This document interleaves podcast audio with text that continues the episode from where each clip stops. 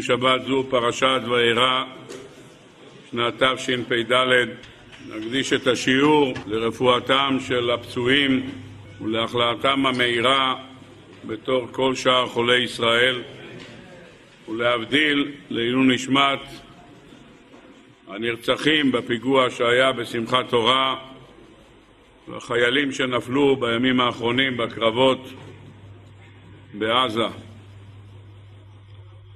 כמו כן נקדיש את השיעור לנשמת הגאון רבי ברוך מרדכי אזרחי ורבי ישראל והרב הגאון רבי שלמה בן שמחה זכר צדיק לברכה.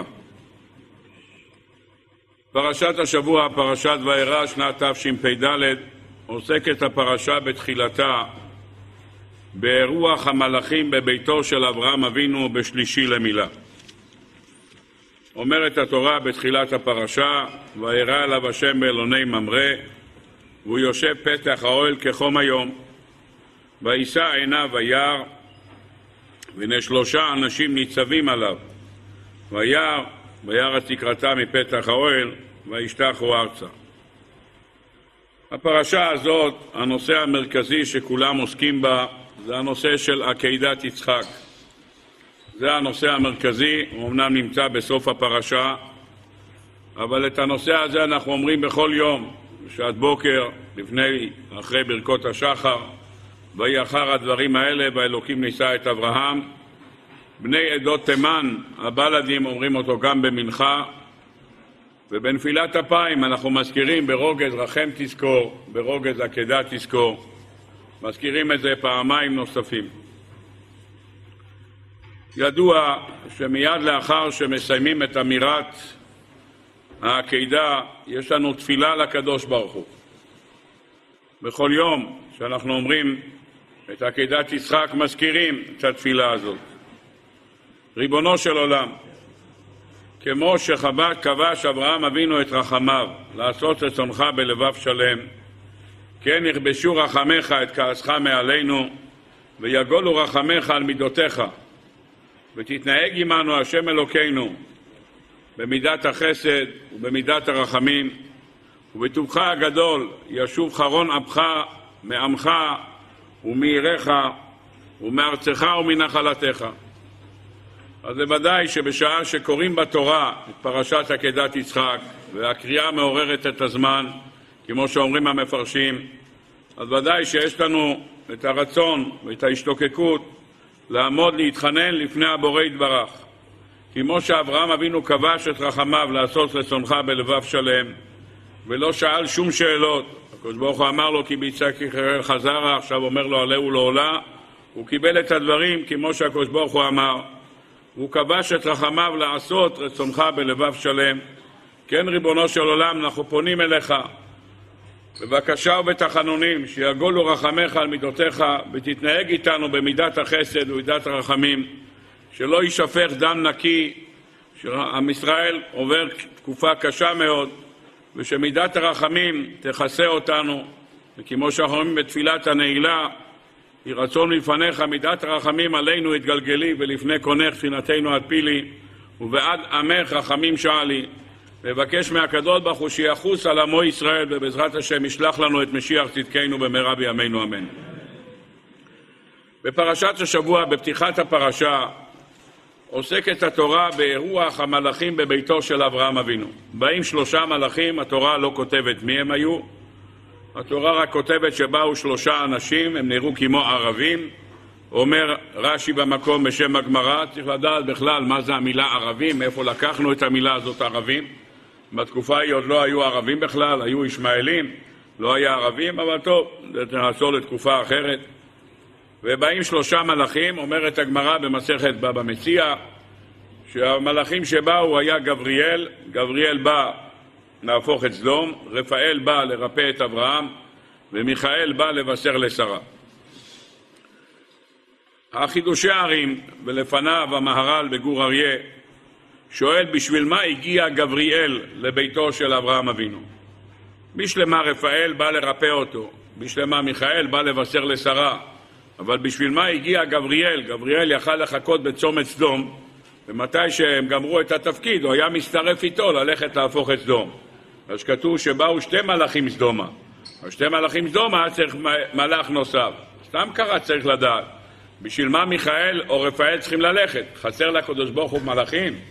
שייקח מלאך אחר, שישלח את אוריאל שילך איתו. למה צריך דווקא? אם מלאך אחד לא עושה שתי שליחויות, אפשר לבחור מלאך אחר. למה דווקא אחד משניהם, או רפאל או מיכאל צריך ללכת? כל מלאך אחר, שילכו שניים ביחד, אחד יהיה לרפא, אחד יהיה להפוך את סדום, והשני להציל את לוט. למה צריך לקחת מתוך הקבוצה שהיה דווקא בביתו של אברהם אבינו? טוב, נושא שצריך לעמוד עליו, בעזרת השם.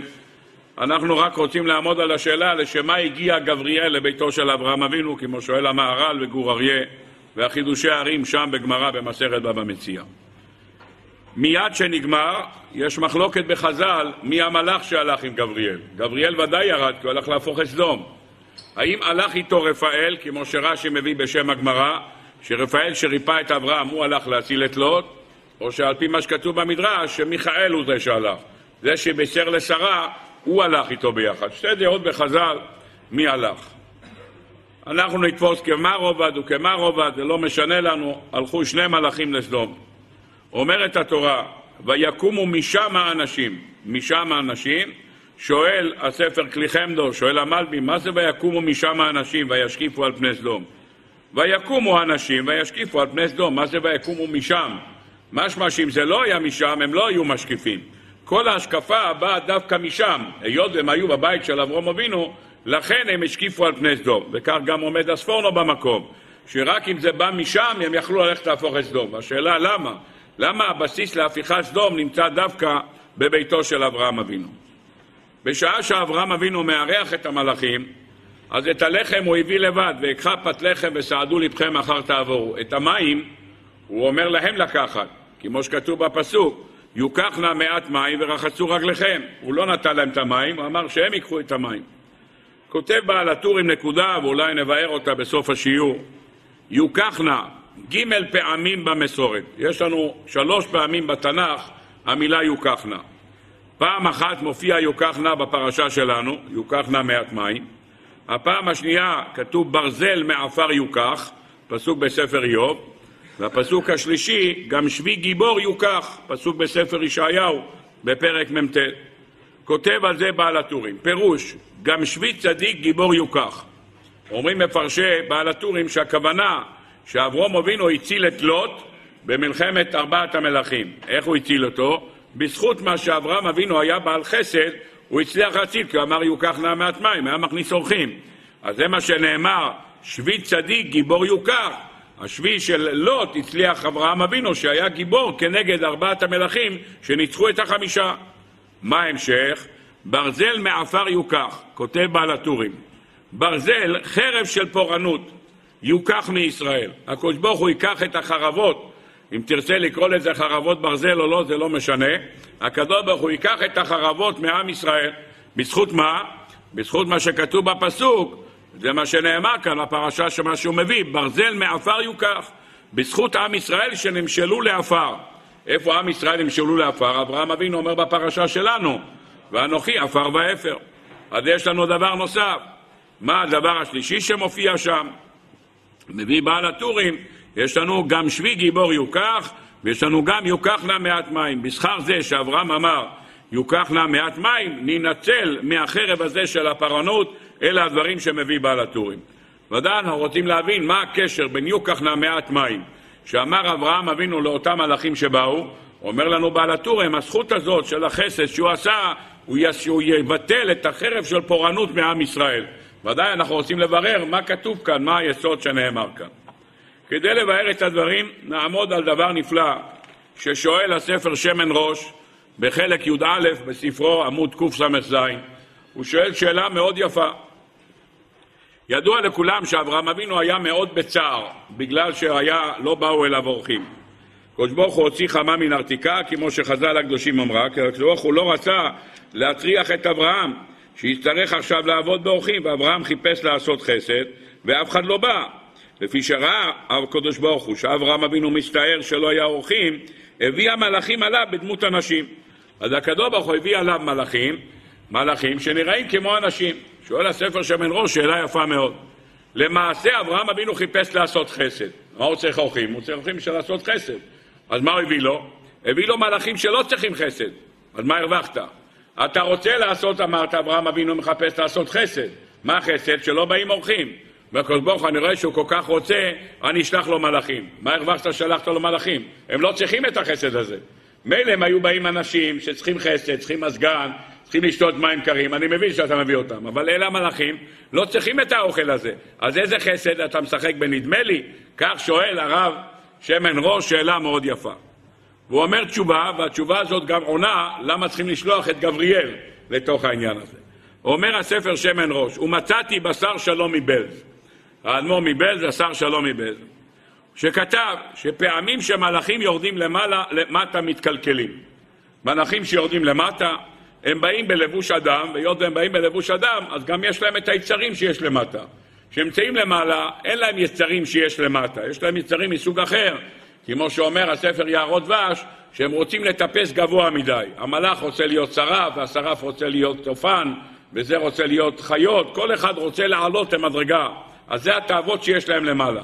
אבל למטה, כשהם יורדים למטה, יש להם את התאוות שיש למטה, כל אחד עם התאוות שלו. ולכן הוא אומר, יש סכנה גדולה שהם יורדים למטה, שלא יחטאו.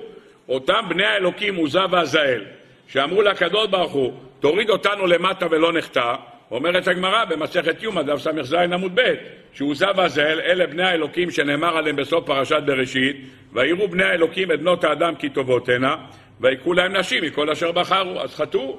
אתה רואה שהם יורדים למטה, הם חוטאים. אותו דבר מופיע בארי הקדוש, שהקדוש ברוך הוא אמר שהוא הולך להוציא את עם ישראל ממצרים. מה כתוב בפסוק? ועברתי בארץ מצרים בלילה הזה, והכיתי כל בכור, אני ולא מלאך, אני ולא שרף, אני והוא ולא אחר, אף אחד לא, רק הקדוש ברוך הוא בכבודו ובעצמו, ואף אחד אחר לא. למה הקדוש ברוך הוא לא שולח מלאכים? למה הוא צריך להיכנס למקום הטומאה הזה? מה המטרה של זה? מה התשובה? הקדוש ברוך הוא אמר, מצרים זה מ"ט שערי טומא. מצרים זה המקום שעמוס בטומאה. אם מצרים זה המקום שעמוס בטומאה, יש חשש שמה? יש חשש שכל המלאכים שירדו שם יטמאו כמו שאותם בני האלוקים שירדו לכאן יטמאו. אמר הקדוש ברוך הוא, אני ארד, אני ולא מלאך, אני ולא שרף, אני ולא אף אחד אחר, אז מילא לא יהיה מצב של טומאה, לכן הוא ירד. יוצא שיש סכנה שמלאך יורד למטה, יש סכנה שהוא יקבל את הטומאה. אם יש סכנה שיקבל את הטומאה, אז הוא יטמע, לכן אומר הקדוש ברוך הוא, אני ארד למטה. אומר הספר שמן ראש, אם ככה נוכל להבין טוב מאוד, המלאכים באים לסדום. סדום זה מרכז הטומאה של העולם, כמו שכולנו יודעים. מה היה החטאים שלהם בסדום? אמר הקדוש ברוך הוא, אני שולח שתי מלאכים לסדום, מי יודע מה הם יעשו שם? ייכנסו בטומאה שלו, להיכנס לבית שלו, מי יודע מה יהיה, כן יהיה, לא יהיה, חששות גדולים. מה עשה הקדוש ברוך הוא? אמר הקדוש ברוך הוא למלאכים, בבקשה, אתם תיכנסו לאכול אצל אברהם אבינו. באותו רגע שאכלו לאכול אצל אברהם אבינו, הקדושה שהכניס אברהם אבינו בתוך האוכל הייתה קדושה כזאת שנכנסה בתוך המלאכים, הם היו מושפעים מהקדושה הזאת של אברהם אבינו, ואז לא חשש שהם יחטאו, כי הקדושה הזאת, האוכל, כמו שאנחנו אוכלים שיריים של צדיקים, מה עושה השיריים? אומר לנו המסיל הסשורים, שאתה אוכל ממאכלו של צדיק, זה כמו אוכל של קורבן, כך כתוב במסיל הסשורים. אז כמו מאכל של קורבנות של צדיקים, והמאכל הזה נכנס בנו, ואנחנו מקבלים קדושה. אמר הקדוש ברוך הוא למלאכים, בבקשה, תלכו לבקר אצל אברהם אבינו, הוא ישחוט עבורכם כל אחד פר, ותאכלו לשון בחרדל, ותכניסו אל הגוף שלכם מהקדושה של אברהם אבינו, אז יש חשש שאתם לא תקבלו מהטומאה שם. אומר הספר שמן ראש, יוצא שזה שאברהם נתן להם לאכול, זה חסד ברוחניות, לא בגשמיות, הם לא צריכים את האוכל. אבל האוכל הזה שהם אכלו, נתן להם כוח להתמודד עם היצרים. אז אומר, לכן הגיע גבריאל, אף על פי שלא היה לו שליחות, לא היה לו שליחות ללכת להיות אצל אברהם אבינו. הוא רק בא להפוך את סדום. אמר לו הקדוש ברוך הוא, בבקשה, כנס לאברהם אבינו, תאכל שם סעודה טובה. למה? כדי שייכנס בך מהקדושה של האוכל של אברהם אבינו, ולא תטמא בטומאת סדום. אלה הדברים שאומר הספר שמן ראש, ראיה יפה מאוד. לאחר שהמלאכים גמרו את הביקור אצל אברהם אבינו, אומרת התורה, ויקומו משם האנשים, וישקיפו על פני סדום, ואברהם הולך עמם לשלחם. והשם אמר, המכסה אני מאברהם אשר אני עושה, ואברהם היו יהיה לגוי גדול ועצום, ונברחו בו כל גויי הארץ. כי ידעתיו למען אשר יצווה את בניו ואת ביתו אחריו, ושמרו דרך השם לעשות צדקה ומשפט, למען אבי השם על אברהם את אשר דיבר עליו. השאלה, מה פירוש הדבר והשם אמר המכסה אני מאברהם? למה הוא חייב לגלות לאברהם כל דבר?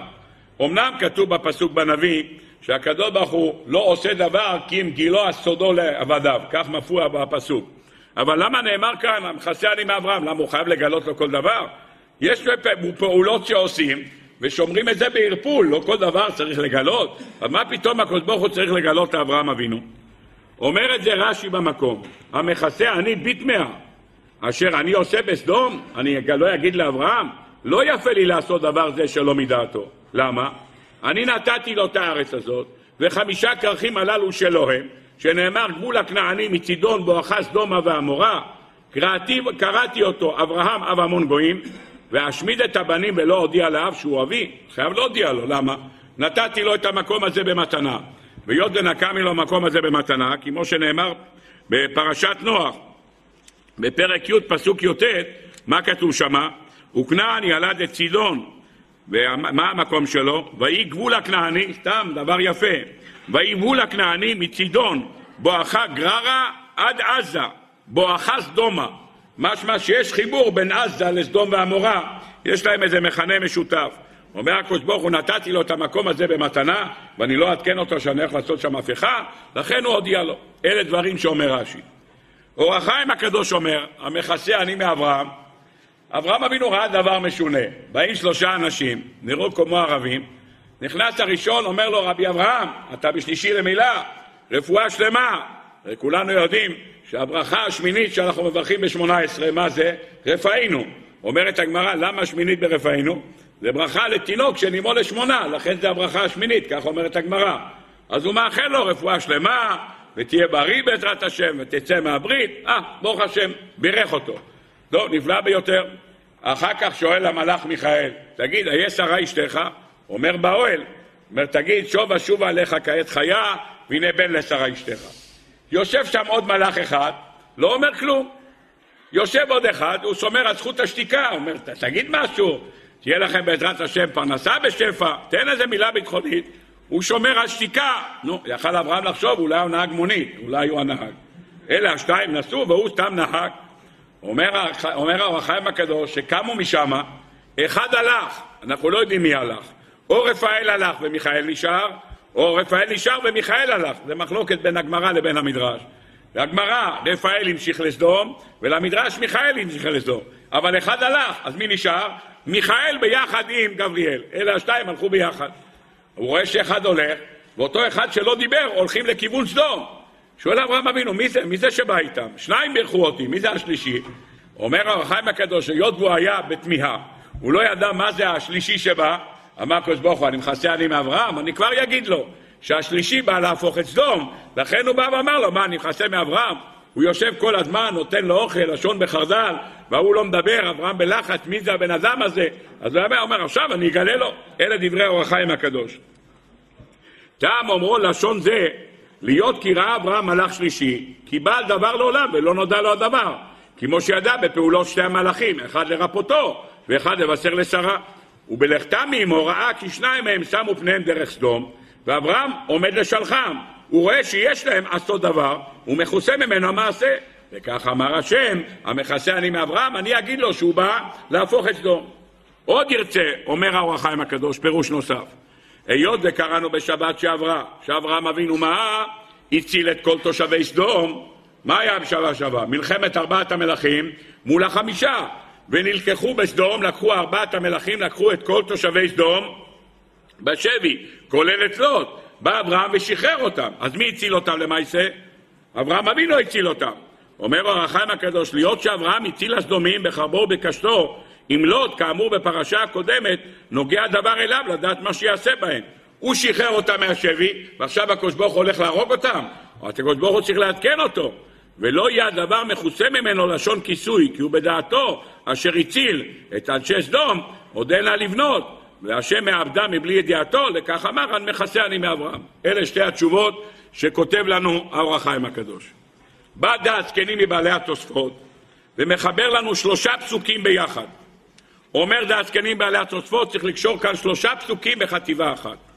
והשם אמר המכסה אני מאברהם, אשר אני עושה, אחד, ואברהם היו יהיה לגוי גדול ועצום ונברכו בו כל גוי ארץ, שתיים, כי דעתיו למען אשר יסווה את בניו ואת ביתו אחריו, כותב הספר, כותב... מה כתוב כאן בשלושת הפסוקים? ולא היה נגזר עליו שיהיה לו ילדים, הקדוש ברוך הוא לא היה מודיע לו משפט סדום. רק מה, היות וכתוב כאן בפסוק, ואברהם היו יהיה, ישמעאל כבר נולד, אבל זה לא נקרא ילד. מי נקרא ילד? יצחק אבינו. והיות וכתוב בפסוק, ואברהם היו יהיה, יהיה לו ילדים, אם יהיה לו ילדים אני חייב לעדכן אותו מה אני עושה בסדום. למה? מסיבה פשוטה. כי סדום מה הם היו? אנשים שלא שמרו לא צדקה ולא משפט. שניהם הם לא עשו. והעולם כרגע עומד על שני דברים. על מה עומד העולם כידוע לכולם? 26 דורות מבריאת העולם ועד מתן תורה. על מה עמד העולם? רק על חסד, נכון? עולם חסד ייבנה. על מה הוא נבנה? הוא נבנה על חסד. והקדוש ברוך הוא שאל את מלאכי השרת, אומרים חז"ל. שאל אותם לברוא את האדם? אמרו לו, מה זה אדם? מלאכי החסד אמרו ייברא שהוא עושה חסדים, מלאכי הצדקה אמרו ייברא שהוא עושה צדקות, מלאכי האמת אמרו אל ייברא שהוא דובר שקרים, ומלאכי השלום אמרו אל ייברא שהוא עושה קטטות. אז היה שתיים מול שתיים. לקח הקדוש ברוך הוא את האמת והשליך אותה ארצה. אז מה נשאר? בזכות מה נברא האדם? בזכות מלאכי הצדקה והחסד. באותו רגע שעושים צדקה וחסד, יש עולם. אם עושים משפט כמו שצריך, יש עולם.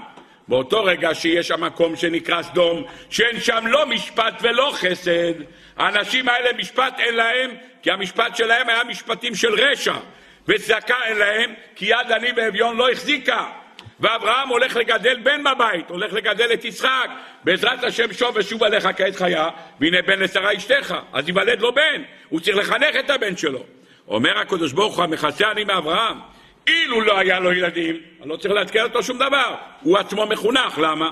כי אברהם נחשב עמוד הצדקה של הדור. אומר המדרש, בפרשת שבוע שעבר, בראשית רבה, פרשה מ"ג, אמר רב ראובן, צדקה הייתה צווחת ואומרת, אם אין אברהם, אין מי שיעשה אותי. הצדקה צעקה, אם אין אברהם אבינו, אין מי שיעשה צדקה. אותו דבר בשוחר טוב בתהילים, מדמור ק"י. ישנים היו אומות העולם. לא רצו להתגייר ולבוא תחת כנפי השכינה. ומי העיר אותם? לבוא תחת כנפי השכינה? אברהם אבינו. מאיר ממזרח צדק. מי העיר אותם לבוא תחת כנפי השכינה? מי זה? אברהם אבינו. ואם תאמר, ואל תאמר לאומות העולם בלבד היא, לא רק את אומות העולם, אלא את הצדקה שהייתה ישנה, העיר אותה אברהם אבינו. הצדקה ישנה. מי עשה צדקה בעולם? עד שהגיע אברהם אבינו ועשה צדקה. אז יוצא שהמידה של אברהם אבינו היא מידת הצדקה. אומר הקדוש ברוך הוא, היות ואברהם אבינו הסמל שלו צדקה, ואנשי סדום הם הפך הצדקה. למה? אומר הנביא יחזקאל, כי יד עני ואביון לא החזיקה. היות ואברהם אבינו אמור להיות לו ילדים, הוא עצמו עושה צדקה, הוא לא צריך שתספר לו את זה, אבל היות ואין לו ילדים, אני רוצה לספר לו מה הם אנשי סדום, רעים וחטאים להשם מאוד, אז אני רוצה להגיד לו, שידע שאני הולך להפוך את המקום הזה, כי במקום שאין צדקה ומשפט, אין למקום הזה קיום. ולכן אומרת התורה, ואברהם היו יהיה, יהיה לו ילדים. אם יהיה לו ילדים, צריך לחנך אותם. כי דעתיו למען אשר יצווה את בניו ואת ביתו אחריו, ושמרו דרך השם לעשות צדקה ומשפט. מה זה צדקה ומשפט? זה הדרך של אברהם אבינו, שהאיר את הצדקה בעולם. זה מידתו של אברהם אבינו. כותב הספר דעת זקנים בעל התוספות, דע לך, שאם לא יהיה צדקה ומשפט, לא נוחלים את הארץ הזאת. הארץ הזאת זוכים אותה רק אם יש לה צדקה ומשפט. ארץ ישראל, כמו שאומר הנביא, ציון במשפט תיפדה ושביה בצדקה. זה הכוח שיש לנו. אלה שני הכוחות שמחזיקים את ארץ ישראל. עד כאן דברי ידי הזקנים מבעלי התוספות. עם אלה הדברים, אני רוצה קצת לעסוק בענייני סדום וללמוד בזה יסוד גדול לעבודת השם שלנו, לכל אחד ואחד בעת הזאת. נשתווינו בתורה, בפרשת האזינו, להתבונן מה קרה בסדום. אומרת התורה, זכור ימות עולם, בינו שנות דור ודור, שעל אביך, ויגד לך זקניך ויאמרו לך. הקדוש ברוך הוא אומר, זכור יומות עולם, בבקשה תתבונן. מה היה בראשית הבריאה? אומר רש"י, תזכור שהקדוש ברוך הוא הציב שליש עולם במים. שליש עולם מוצב במים בדור אנוש. תזכור מה קרה בדור המבול. הקדוש ברוך הוא הציף את כל העולם במים. תזכור בבקשה. אומר, אומר על זה הספרי, זכור ימות עולם. זכור מה עשיתי בדורות ראשונים, מה עשיתי באנשי דור המבול, ומה עשיתי באנשי דור הפלגה, ומה עשיתי באנשי סדום ועמורה. בינו שנות דור בדור. אין לך דור שאין לו כאנשי דור המבול, ואין לך דור שאין בו כאנשי דור הפלגה, ואין לך דור שאין בו כאנשי סדום. אלא שנידון כל אחד ואחד לפי מעשיו. זה לא, אין עונש קולקטיבי, אין כולם ביחד, כל אחד בעונש שלו יכול להיות סדומניק. שאחד שיהיה סדומניק שיגיד שלי, שלי, שלך, שלך. יכול להיות סדומניק כזה, גם בדור הזה יש לנו. יכול להיות כאלה שאם היו יכולים לבנות מגדל, למרוד בקדוש ברוך הוא. יש גם כאלה. ויש אנשים כמו דור המבול, כי השחית כל בשר את דרכו על הארץ. הקדוש ברוך הוא הבטיח שהוא לא יביא יותר מבול, אלא מה? כל אחד ייענש בעונש שלו, זה מה שלמדנו כאן. זאת אומרת, הקדוש ברוך הוא מצווה אותנו, יש ציווי בתורה. אומרת התורה, בינו שנות דור ודור, תתבונן מה עשיתי בכל דור ודור.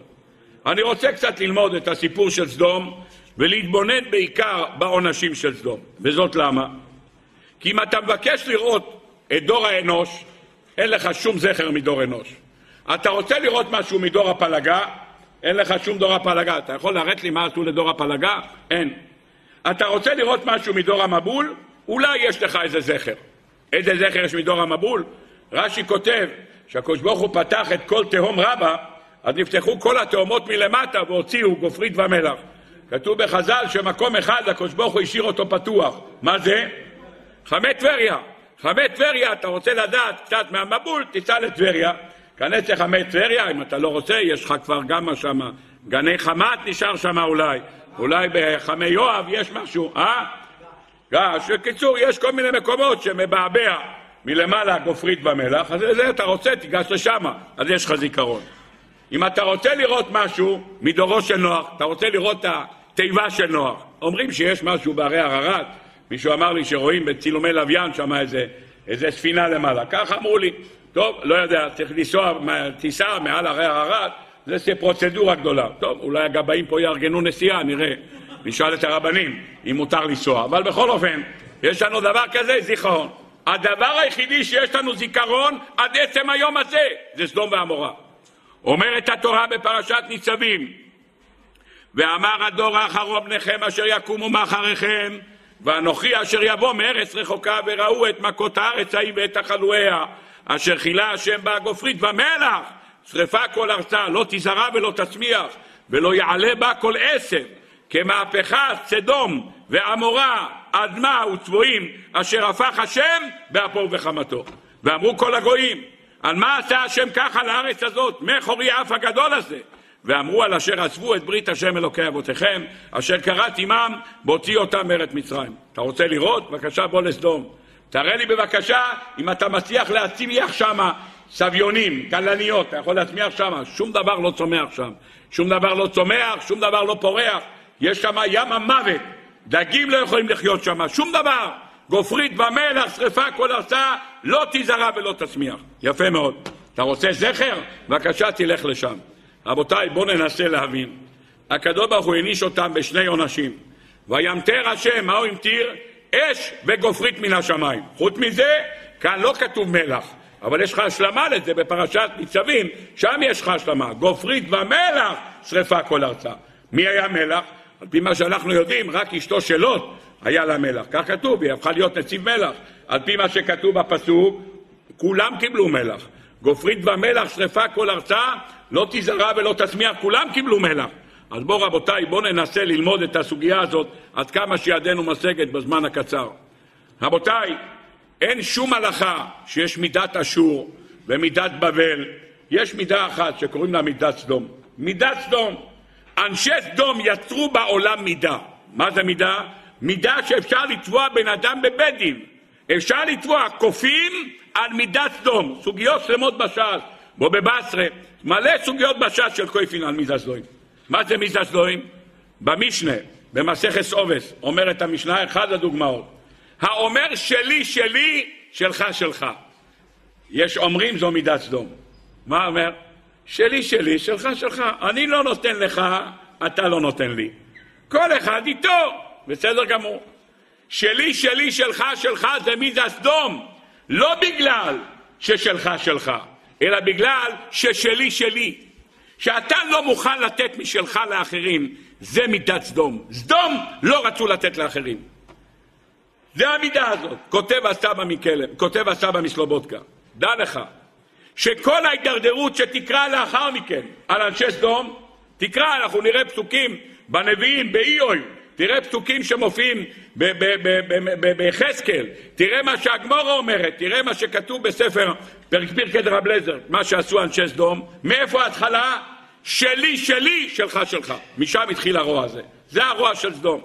רבותיי, הלכות בש"ס, מה קורה? בן אדם, אבא הוריש ירושה למישהו. בן אדם שהוא חקלאי, יש לו מאה דונם שלו, שהוא מאבד אותו. אבא שלו גם היה חקלאי. אבא שלו גם היה חקלאי, לאבא שלו היה שטח של מאה דונם, ולא יש שטח של מאה דונם. האבא נפטר, השאיר חמישה ילדים. כל אחד מקבל עשרים דונם. ארבע ילדים עוברים בעבודה חופשית, עובדים בעבודות שונות. זה כזה, וזה רופא, וזה מורה, וכל אחד עובד בעבודה חופשית. אחד חקלאי, אם השאיר מאה דונם לחמישה ילדים, כל אחד מקבל עשרים דונם. יפה. אומרים בוא נחלק את זה בגורל. יצא גורל שאח שיש לו מאה דונם, הוא קיבל את הצד הקיצוני של המגרש. מה הוא בסך הכל מבקש? רבותיי, תהפכו שיצמידו את ה-20 דונם שלי ל-100 דונם שלי. אתם תמכרו את זה, או שאני אקנה את זה, אקנה את זה, לא משנה. אבל מה אכפת לכם להצמיד לי את ה-20 דונם? לא! מה זה? כופים על מידת סדום. רשע! מה זה משנה לך? אתה בין כה מוכר את השטח. מה אכפת לך לתת לו את ה-20 דונם צמוד אליו? כופים על מידת סדום, זה המידה של כופים על מידת סדום. טוב, רבותיי, אני רוצה בעזרת השם ללמוד קצת את הנושא הזה, עד כמה שידנו משגת, וניכנס לתוך הסוגיה, והשם יעזור שנלמד כמה סוגיות, שלא נהיה כמידה סדום, שלא יהיה לנו חס וחלילה קשר למידה המגונה הזאת של מידה סדום, ששלי, שלי, שלך, שלך, שאנחנו ניתן משלנו לאחרים ונקבל משלנו, מאחרים לשלנו, שהחיים יהיו חיים הדדיים של אהבה ואחווה ושלום ורעות, חס וחלילה שלא יהיו מהמידה המגונה הזאת של אנשי סדום. רבותיי, בואו נלמד יסוד נפלא. ישנה משנה במסכת ברכות, פרק הרואה, הפרק האחרון מסכת ברכות. הרואה מקום שנעשו בו ניסים לישראל, אומר ברוך שעשה ניסים לאבותינו במקום הזה. אתה רואה מקום שנעשה ניסים לעם ישראל, אתה ברר שם ברכה, ברוך שעשה לאבותינו ניסים במקום הזה. אומרת הגמרא, איזה מקומות? תנו רבונון, מביאה הגמרא ברייתא. הרואה מעברות הים, הוא רואה את המקום שעם ישראל עבר את ים סוף. לא יודע אם אפשר לראות את זה. אפשר, כנראה שאחד שאי אפשר לראות, טוב? אבל לא יודע, מי שרואה, כנראה שמי שיודע איפה עברו, אומר, מברך שעשה ניסים לאבותינו במקום הזה. הרואה את מעברות הירדן, המקום שבו יהושע עבר את הירדן ביחד עם הכהנים ואהרון, מברך. הרואה מעברות נחלי ארנון, איפה שהקדוש ברוך הוא קירב שני ערים והצמיד אותם ומחץ את כל האויבים. גם שם היה מערות, אבל לא מערות מלמטה, אלא מערות למעלה, כמו שרש"י אומר, היה זקיפים ונקיפים, היה זקיף והיה הצד הנגדי שלו, והאנשים התחבאו שם בתוך המערות שבתוכו, אמרו עם ישראל יעבור, נזרוק עליהם למטה אבנים. ועם ישראל עבר, והקדוש ברוך הוא קירב את שני הערים ומחץ אותם בפנים, ואחרי זה הרחיק אותם. עשה, הרחיק כמו מיץ גזר, שם אותם בפנים, ואחרי זה שחרר. ועם ישראל כבר עבר את הנהר, הוא כבר עבר. רק הבאר שהלך מאחורה, שטף את הכל וראו דם וידיים ורגליים, הבינו את הנס הגדול. אתה רואה את המקום הזה? מברך. יפה מאוד. הרואה אבן שביקש עוג מלך הבשן לזרוק על ישראל. אבן. הר, אומרת הגמרא. הר. הוא הרים הר, תארו לעצמכם, עוג מלך הבשן הרים הר, הקדוש ברוך הוא שלח לו שם קצת נמלים, ואכלו את ההר והוא נקבר תחת ההר הזה והיה קבור. יפה. אתה מברך עליה שעשה, הרואה אבן שישב עליה מוישה רבינו בשעה שעשה יהושע מלחמה בעמלק. פסוק בפרשת בשאלה. כתוב משה רבינו ישב על אבן ותמכו בשתי ידיו, אחד מזה ואחד מזה, ונלחמו. רבותיי, דבר ראשון צריך ללמוד מכאן הלכה. הלכה שכולנו צריכים ללמוד אותה בעת הזאת. מתנהלת מלחמה בישראל. החופץ חיים בזמן מלחמת העולם הראשונה ישן על הרצפה כל זמן המלחמה. ישן על הרצפה. אומר למה? בחורי ישראל נלחמים, אני ישן על מיטה? צריך לדעת הלכה שכל אחד יקיים אותה לעצמו, אני לא אומר לכם מה לעשות. כל אחד צריך לדעת לצמצם בעצמו מהנאות העולם הזה. זה באכילה, וזה בשתייה, וזה בשינה, כל אחד. אם אתה יושן עם שתי כריות, תוריד כרית אחת. אתה אוכל סעודות, תוריד בבקשה מאכל אחד. שבת לא. שבת צריך לאכול, כי זה מצוות, אסור לענוג אבלות. אבל צריך לנהוג, אתה רואה, משה רבינו שואל את הגמרא, וכי אין לו כרית, אין לו כיסא, אין לו דוקטור גב, יכל לשבת עם דוקטור גב ולסדר לו את זה. אומר, לא, אני יושב על אבן. למה? עם ישראל נמצא בצער. יוסף הצדיק, מה כתוב בתורה? יוסף הצדיק כתוב, וליוסף יולד שתי בנים בטרם תבוא שנת הרעב. מה כתוב בחז"ל?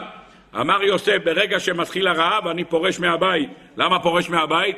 לא ייתכן שבעולם יהיה רעב ואני אמשיך לנהוג כרגיל. מה אכפת לך העולם? מה אכפת לך מהעולם? אתה גר במצרים, במצרים יש אוכל. אבל מה זאת אומרת לא אכפת לי מהעולם?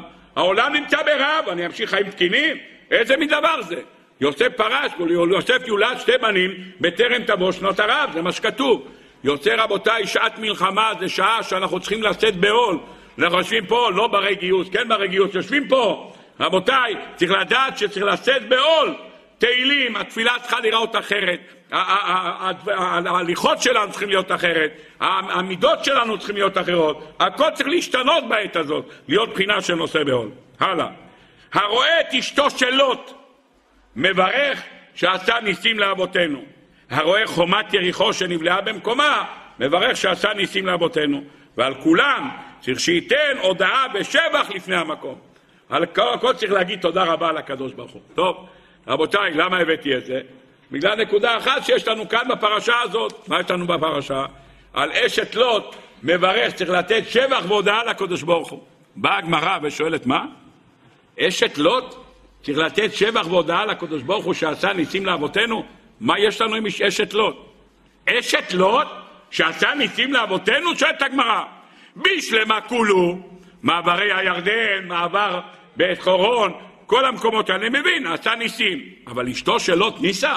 מה זה נס? על מה אתה אומר שעשה ניסים לאבותינו? אומרת הגמרא, נכון, זה לא נס, ולא מודה על הנס, אלא מה הוא מברך? ברכה אחרת. מה הוא מברך? ברוך אתה השם אלוקינו מלך העולם, דיין האמת. אתה רואה את הנציב מלח, אתה מברך דיין האמת. שואלת הגמרא, זה לא מסתדר. למה זה לא מסתדר? כי הגמרא אומרת שהרואה אשת לוט צריך שייתן הודעה ושבח לפני המקום, הוא צריך לתת תודה רבה. אם הוא צריך לתת תודה רבה, דיין האמת זה לא ברכה של תודה רבה. דיין האמת אתה מנהר על צער, שהקדוש ברוך הוא דן אותך, רחמנא ליטל על אחד מאובדן שבעת הקרובים. ודיין האמת איננה הודעה ושבח. אלא אומרת הגמרא, על לוט ועל אשתו מברכים שתי ברכות. או, קיבלנו עכשיו שתי ברכות. מה? אדם עומד ליד נציב המלח, מברך, ברוך אתה השם אלוקינו מלך העולם דיין האמת, ברוך אתה השם אלוקינו מלך העולם, זוכר הצדיקים. יופי, שתי ברכות. מצאנו שתי ברכות שיש לנו, אחד ברכה דיין האמת והשנייה זוכר הצדיקים. מה קשור פה זוכר הצדיקים? מי זה הצדיקים? לוט לא נחשב אחד מצדיקי העולם. למה? כי אנחנו קראנו בפרשה הקודמת שהוא בחר לגור בסדום, הוא עזב את אברהם אבינו, מה הוא אמר? אי אפשי לא באברהם ולא באלוקיו, הוא לא רוצה בכלל להיות שם, הוא לא רוצה להיות עם אברהם אבינו. אז צדיק גדול הוא לא היה. ולכן חז"ל אומרים שהוא בחר את המקום הזה שנקרא סדום כי כולם משקה, מה זה כולם משקה? חז"ל זה אריות, זה מה שכתוב שם, ולכן הוא בחר לשבת שם. אומרים חז"ל לא לחינם, הלך הזרזיר אצל העורב, אז ממילא מה? זה אדון לוט שבא לגור בסדום, זה המידה שלו. והיות והוא בא לעקור במקום הזה שנקרא סדום, כי כולם משקה, אז אתה מבין שהוא לא כזה צדיק גדול.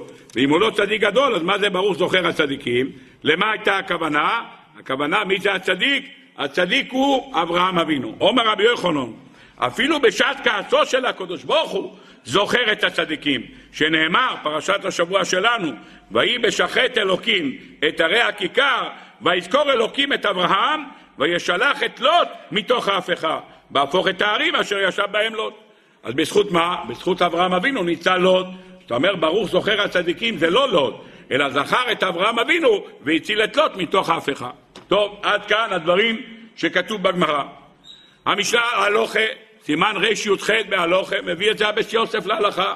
מברכים ברור דיין האמת וברור סוחר הצדיקים. שואל המשנה ברורה שאלה מאוד יפה. מה קורה אם אדם רואה את הקבר שלו, לא את נציב לוט, מישהו הראה לו בית קברות, כתוב בית צוהר, בית קברות, פה נטמן לוט, יש בית קברות, נגיד אם יש, אני לא יודע אם יש, אבל נגיד שיש בלה. כתוב שם לוט, פה נטמן לוט, בן אחותו של אברהם, בן אחיו של אברהם אבינו. אתה מברך עליו ברוך זוכר הצדיקים או לא? לא. אומר, אומר, אני מסכים איתך, אבל זה מה שכתוב. שואל המשנה ברורה, אז למה הם מברכים רק כשרואים את אשת לוט? הרי מה אתה אומר? אתה מברך על מה? שהקדוש ברוך הוא זכר את לוט והוציא אותו מתוך ההפכה, אז למה אתה מברך את זה רק ליד נציב מלח? תברך את זה ליד המצבה של לוט. לוט ניצל ויצא משם והוא מת כמו כל אדם, הוא לא מת בגופרית ואש, אז למה אתה לא מברך? אומר הספר, אומר המשנה ברורה במקום, אתה יודע למה לא? בשעה שאתה רואה את נציב מלח של אשתו, ודאי אותה שעה היה כוח תוקף הדין. שם זה היה שיא הדין על אנשי סדום, שאשת לוט נעשתה נציב מלח. ואף על פי כן זכר הקדוש ברוך הוא את אברהם והציל את לוט, לכן רק במקום הזה, איפה שנמצאת יש אשת לוט, שם צריך לברך על זה. עד כאן הדברים שכותב המשנה ברורה. בא שערי ציון ואומר, ודאי, מברך על אשת לוט, ברור דיין האמת וברור זוכר הצדיקים. הוא אומר, למה זה דווקא פה? הוא אומר, פשוט מאוד. אתה צריך לדעת את הדרך שהם הלכו שמה. איפה אתה ברוך זוכר הצדיקים? הלכו שתיים ביחד. מי הלך? הלך גם אשת לוט וגם אברהם, הלכו שתיהם ביחד. הלך ביחד עם לוט. מאיפה אנחנו יודעים? כתוב שאשתו הביטה מאחריו. ואתה הביטה מאחריו, מאחורי מי? מאחורי לוט. אז לוט אתה הלך איתה ביחד. אז כאן הנה הייתה נציב מלח, והוא המשיך ללכת הלאה, כאן נאמר ברוך זוכר הצדיקים. כי אתה לא יודע את המקום שהצדיק הלך, אתה לא יודע איפה לא הלך, במקום הזה ששם נאמר ותבט אשתו מאחריו ותהי נציב מלח, מה זה מאחריו? אז הוא היה שם, שם אתה מברר ברוך זוכר הצדיקים. ככה אומר השערי ציון במקום. בא שערי ציון ושואל שאלה, מברכים על אשת לוט דיין האמת? הייתה גויה, עובדת עבודה זרה. ממתי אתה מברך על עובד עבודה זרה ברור דיין האמת? כך שואל השערי ציון, שאלה מאוד יפה. נגיד שאתה מברך דיין האמת, אבל מה אפשר לברך דיין האמת על אחד שהוא עובד כוכבים ומזלות? מאיפה אנחנו יודעים? אשת לוט היא לא באה עם אברהם אבינו. אברהם אבינו בשעה שלקח את לוט הוא היה רווק. הוא הגיע לסדום, הוא היה רווק. איפה הוא התחתן? אומר התרגום, יונתן בן עוזיאל, הוא התחתן עם אישה מסדום. סדום כידוע לכולם לא היו צדיקים גדולים. אז ממילא אשת לוט הזאת הייתה עובדת עבודה זרה. אז אומר, אז איך אתה מברך עליה דיין האמת? ככה שואל הרב שערי ציון, והוא אומר תשובה נפלאה ביותר. הוא אומר, אפשר, ומצטערים על שלא היה זכותו של אברהם מגן עליה להצילה, שזה מורה על תוקף הדין. אברהם אבינו בכוח שלו, לא עזר הכוח שלו כדי להציל את אשת לוט. ותבט אשתו מאחריו ותהי נציב מלח, לא עזר לה שהיא משפחה של אברהם אבינו. אז פירוש דבר, דיין האמת, שבאמת לא עמד הזכות של אברהם אבינו לאשת לוט. בא הספר מרגליות הש"ס, ושאני לא מבין, על מה, לא, על מה בדיוק אתה אומר כאן דיין האמת? לא כך הבנתי. על מה? בגלל שהזכות לא עמד לאשת לוט, למה שיעמוד לזכות? היא הייתה רשאית גמורה, שום אורח לא הכניסה הביתה. על מה אתה אומר ברור דיין האמת? מה מונח כאן? מביא הספר מגדים חדשים, באותו דבר הספר מאיר עוז, בשם ספר מרגליות הש"ס, תשובה יפה. הוא אומר, יש לנו צער על זה שאשת לוט מתה. למה?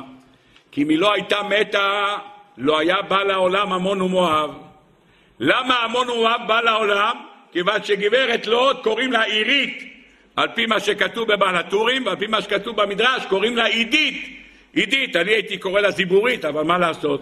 קראו לה עידית, מה אני יכול לעשות? בכל אופן, קראו לה עידית, על פי המדרש, על פי בעל הטורים קוראים לה עירית. העירית הזאת, אם היא הייתה נשארת, היה מגיע למערה וחי באושר ובאושר. אלא מה? היות והיא מתה, חשבו בנות לוט שהעולם נחרב, אז מה הם עשו? עשו מה שעשו, ומזה יצא לעולם עמון ומואב. אם יצא עמון ומואב, כולנו יודעים איזה רשעים הם היו. למה רשעים? כי הגמורה במסכת סנהדרין דף צדיק ו' אומרת בוא תראה איזה רשעים עמון ומואב, שהם שמעו את הנביאים מזהירים את ישראל שירושלים תחרב, הם הלכו, הזמינו את נבוכדנצר שיבוא להילחם בישראל. מה פתאום הוא בא להילחם? כי עמון ומואב הם אלה שהזיקו אותם, אז הם שכנים רעים של עם ישראל. אנחנו מבקשים, אומרים לקדוש ברוך הוא, איי איי איי, תראה איזה אסון. אם הייתה ניצלת גברת עירית או עידית, אז מה היה קורה? אז היה אז היה המשך לילות, לא דרך הבנות שלו. אז לא היה המון ומואב בעולם. אז היינו חוסכים שלא היו מזיקים את נבוכדנצר. אז למה אתה מברך ברוך זוכר הצדיקים? אומר הספר מרגליות הש"ס, כי סוף סוף יצא מזה דוד המלך. אם יצא מזה דוד המלך, אז זוכר הצדיקים. אז מברכים דיין האמת למה שהיא מתה, וחוץ מזה זוכר הצדיקים, שיצא מזה דוד המלך. עד כאן הדבר נפלא. רבותיי, נציב מלח נמצא היום או לא? נציב מלח נמצא או לא? כן? אל תביאו לי ראייה מהמדריכי תיירות. זה פרנסה שלהם. הם כל אנטנה אומרים זה אשת לוד. אל תסתכלו עליהם, זה לא, אני שואל אתכם, למה זה? על פי דברי רבותינו, יש את זה היום או אין? אה? דומה למה? לעמוד חשמל. לא דומה, לא כמו. בקיצור, יש או אין? טוב, רבותיי, אני מקריא לכם תרגום ירושלמי, פרק י"ט, פסוק כ"ו. העמוד הזה של נציב מלח נמצא עד עצם היום הזה. ועד מתי יהיה? עד תחיית המתים, אומר התרגום. והאי קיימה עמוד דמלח אדמן דתיתי תחייה דייחיום נתיה. העמוד הזה, אומר התרגום ירושלמי, נמצא עד היום ויישאר קיים עד תחיית המתים. יפה. בא ילקו שמעוני פרשת בשלח, רמז רנ"ו, אותו דבר ביילקו שמעוני אסתר, או תתרנ"ו, שנהפכו סדום ועמורה, ותבט אשתו מאחריו, ותהי נציב מלח, ועד עכשיו עומדת נציב מלח, למה? זכר עשני לפלאותיו, להראות את הנפלאות שהקדוש ברוך הוא עשה בעולם. טוב, בא רבי יוסף חורשו וכותב, ותהי נציב מלח, כלומר, נציב מלשון מצבה, מצבה של מלח. אותו דבר כותב האבן עזרא. ותל שכולה נפל עליה מלח, שלא יהיה נראה שמעולם הייתה שם אישה, שהייתה מכוסה כולה ונראה שיש שם תל של מלח. אבל העולם אומרים כי גופה נהפך להיות מלח, ועדיין היא נראית בארץ ההיא. כך כותב רבי יוסף חורשו.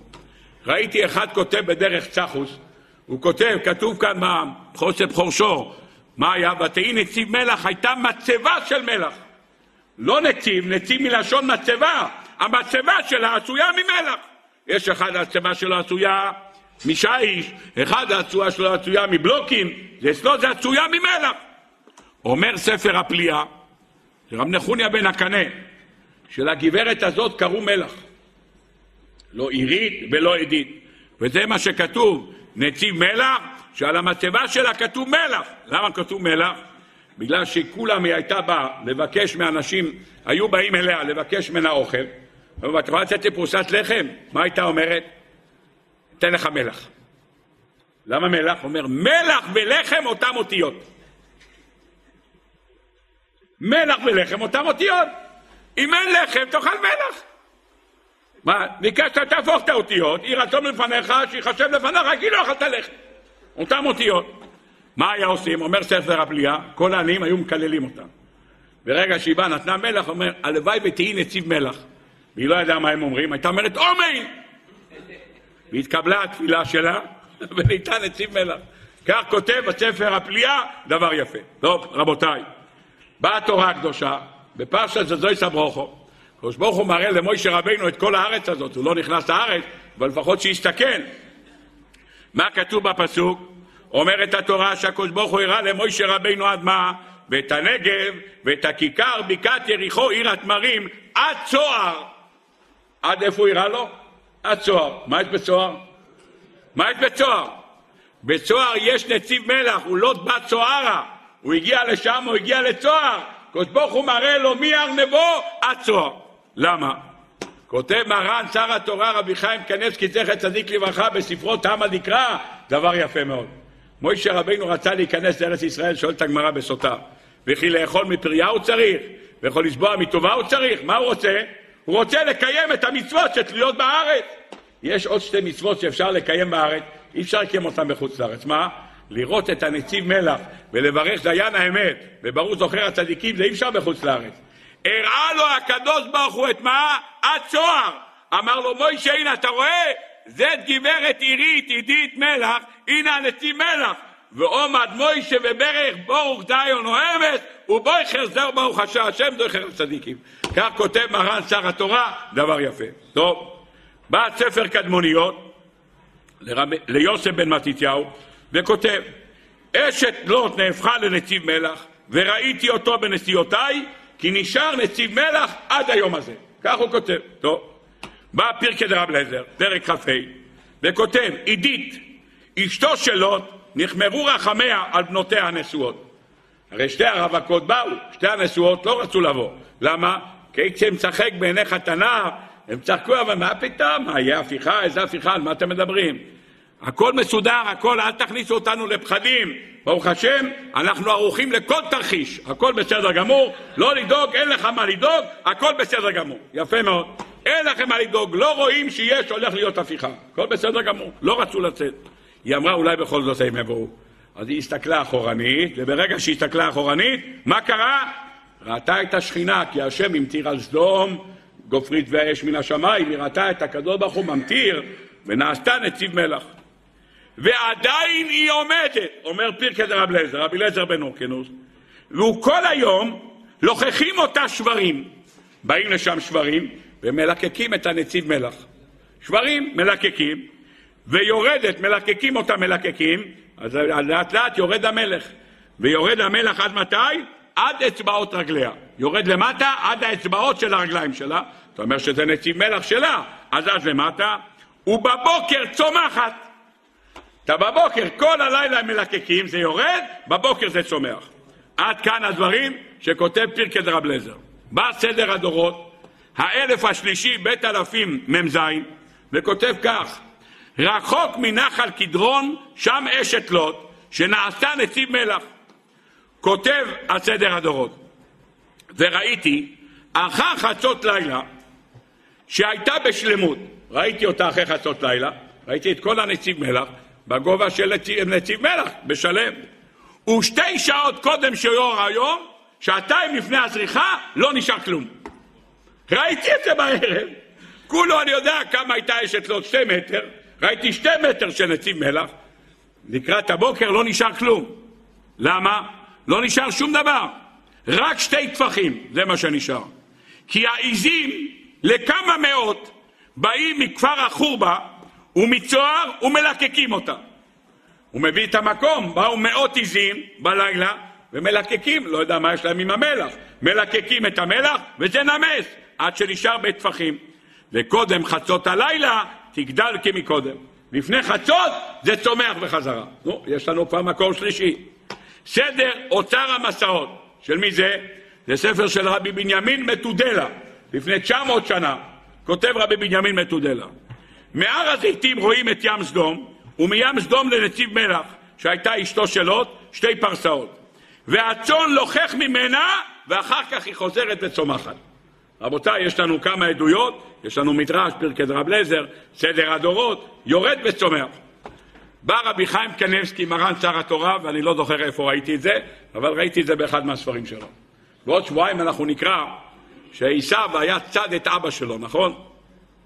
רבקה אהבה את יעקב, ויצחק אבינו אהב את עשו. למה? כי ציד בפיו. מה זה ציד בפיו? היה שואל את אבא שלו כל מיני שאלות מחכימות. מה הוא שאל אותו? איך מעשרים את התבן ואיך מעשרים את המלח? שואל רבי חיים קנבסקי, תגיד, מה אתה שואל אותו איך מעשרים את המלח? למה אתה לא שואל אותו איך מעשרים את המלט? שאל אותו מלט, איך מעשרים את הזיפזיף? למה אתה שואל דווקא על מלח?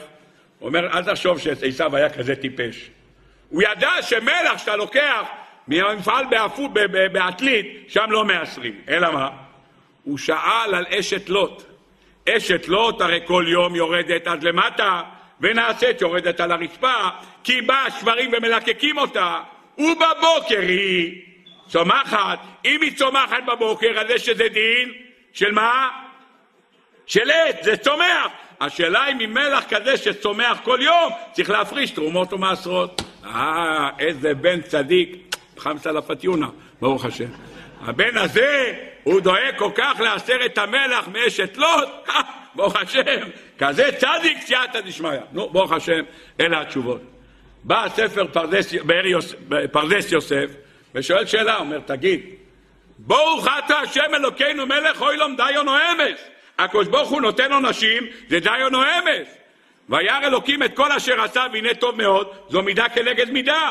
על מה קיבלה גברת לוט, עידית, עירית, מלח, שבאים פרות ומלקקים, באים מאות עיזים ומלקקים עד עצם היום הזה, כי התרגום אומר שזה נמצא עד היום. רבותיי, מה זה, מה העונש הזה? כך שואל הספר פרדס יוסף, הדברים שלו לקוחים מספר שנקרא אורה ושמחה. משם הוא לקח את השאלה, אבל בכל אופן, כך מביא הספר בדרך יוסף. טוב, כדי להבין מה מתרחש כאן, רבותיי, בואו ניכנס קצת לסדום. רבותי, רבותינו, בפרקי דרב לזר, בגמרא, במסכת סנהדרין קט, אומרים חז"ל שהמקום הכי עשיר בעולם היה סדום. המקום הכי עשיר בעולם. אומרת הגמרא, סנהדרין קט, תנו רבונון, אנשי סדום לא נתגאו, אלא בשביל טובה שהשפיע עליהם הקדוש ברוך הוא. ומה כתיב בהם? מה כתוב אצלהם? ארץ ממנה יצא לחם ותרתי הנהפך כמו אש. מקום ספיר אבניה, היה שם אבנים טובות ומרגליות, ועפרות זהב לא, יצא משם זהב. ונתיב לא ידעו עית ולא זבתו אין היה. אמרו חזון חז"ל, אנשי סדום, מה הם היו? אמרו, מאחר שארצנו ארץ שממנה יצא לחם, ועפרות זהב לא, יש שם זהב, למה אנחנו צריכים עוברי אורח? בשביל מה צריכים כאן אורחים? נבטל עוברי אורח מבנותינו. לא רוצה יותר אורחים, לא רוצה אורחים שלא יסתובבו פה. למה? כי ברגע שהם מסתובבים פה, הם מנצלים את האוצרות שיש בסדום וממיתים את הרכוש שלנו, הרכוש שלהם. לכן אמרו, לא רוצים אורחים. אומרים חז"ל, פרקי דרב לזר, פרק כ"ה, רב זעירא אומר, עשירי עולם היו אנשי סדום. העשירים שבעולם היו גרים בסדום. מה היה? מן הארץ הטובה והשמנה שהיו יושבים עליה. שכל צורך שבעולם היה יוצא ממנה. מה שאתה צריך יש שם, שנאמר, והפרות זהב לו. כל האדמה שם היה מלא בזהב. אתה רוצה לראות מה, עד כמה? בשעה שהיה אדם יוצא ומבקש לקנות לו ירק, היה אומר לחברו, צא וקח לי בעיסר ירק. אתה נותן לו גרוש, ולא הולך תביא לי בבקשה ירק. היה מביא לו ירק, הוא הולך לקח את הירק, ומוצא בחול שבירק היה מוצא זהב. איפה? לפעמים יש בצל חדש, לא בצל שמביאים מחוץ לארץ, אלא בתקופת פסח יש בצל שעל השערות שלו יש מלא חול, נכון? אז אתה קונה צנון בחורף, אתה קונה צנון, אז יש לך בעיה, יש לו כזה מין אה, זקן. הזקן הזה מלא בוץ, יפה מאוד. אז מה עושים?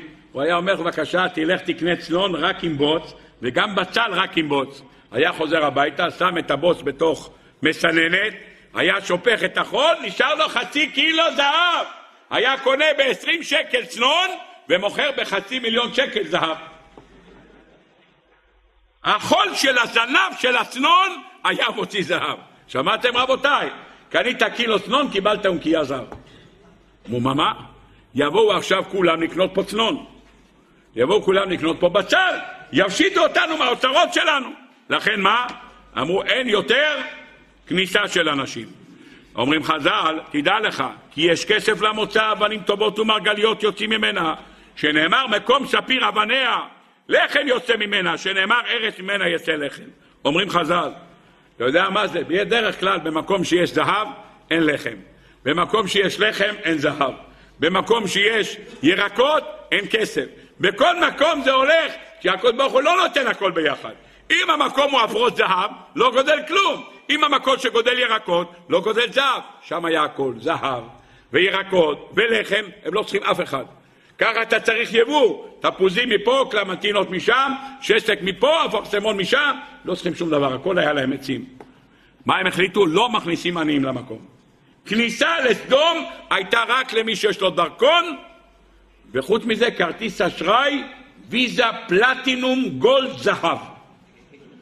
רק כזה אחד שיש לו כזה שעובר מאה אלף שקל בלי לצפצף, לא כאלה הדפוקים בחמש אלף שקל, אה, כבר עבר המכסה. כזה אחד שזה בומבה, את זה היו מכניסים. ממילא עניים, אין להם כרטיסים כאלה, לא יכולים להיכנס. מי שנכנס עם כרטיס, היה צריך לשלם במכולת לחם. אין לך כרטיס אשראי, שם לא קיבלו מזומן. כבר אז היה, לא היה מזומן, לא קיבלו מזומן רק עם כרטיס גולד. אין לך, לא יכלת לשלם. באת למלון, יש לך כרטיס אשראי, מעבירים, אתה נכנס. עניים לא יכולים לשחות שם. אין לחם, אין שום דבר. אז מה היו עושים העניים? העניים היו לוקחים רוגטקה, אתם יודעים מה זה? עוגת קר מה שעושים לציפורים. אתם יודעים, תופסים כזה, פט, מורידים יונה. היו מורידים את היונה, לוקחים כמה זרדים, לא מדליקים אש, ועושים יונה על האש. זהו, ככה היו עושים. למרות שסדום אממה. הם משתמשים, יונים. היה החלטה בעיריית סדום להוריד את כל העצים בסדום. אין יותר עצים. ואז אם אין עצים, אין יונים, כי אין להם איפה לחנות. על הבתים עשו קליה עורב עם שפיצים. אף אחד לא עשה. חוטי חשמל עוד לא היה. מה, אז איפה? אין יונים. אז מה עשו העניים? התפגרו אחד-אחד, מתו. מתו, לא היה רעב. הייתה אישה אחת, כך אומר המדרש, אישה אחת רצה עני אחד. עני אחד שרעב ללחם, מה עשתה? אמרה לו חכה חכה, אני עוד מעט בא, אני אביא לך לאכול. הלכה והביאה לו בתוך הכת שלה כמה סנדוויצ'ים, אמר הלכה ושפכה לו את זה. מה, מי זאת הייתה? זאת הייתה פלוטית, הבת שלו, זאת הייתה. רבי יהודה אומר, הכריזו בסתום ואמרו כל שהוא מחזיק ידו בפת לחם לעני ולגר וליתום ולאביון יישרף באש. פלוטית, בתו של לוט, הייתה נשואה לאחד מגדולי סדום, ראתה עני אחד, מדוקדק ברחוב העיר, מסכן, ונפשו עגומה עליו, לא אכל. מה הייתה עושה? בכל יום שהייתה יוצאת לשאוב מים, הייתה נותנת בכת שלה מיני מזון ומכלכלת את אותו עני. אמרו אנשי סדום, מאיפה העני הזה חי? מאיפה הוא חי? כבר היה צריך למות מזמן, המתים מתים פה אחד אחרי השני העניים. איך הוא חי? עשו עליה מעקב ושמו את השב"כ של סדום וגילו שהגברת הזאת פלוטית, היא הולכת ומה? ונותן אוכל לעני. מה עשה? הלך הזה והלכו והרגו אותה, שרפו אותה באש. לפני ששרפו אותה באש, היא אמרה לקדוש ברוך הוא, ריבונו של עולם, אלוקי עולם, עשה משפטי ודיני מאנשי סדום. אני מבקשת ממך, תעשה חשבון עם אנשי סדום.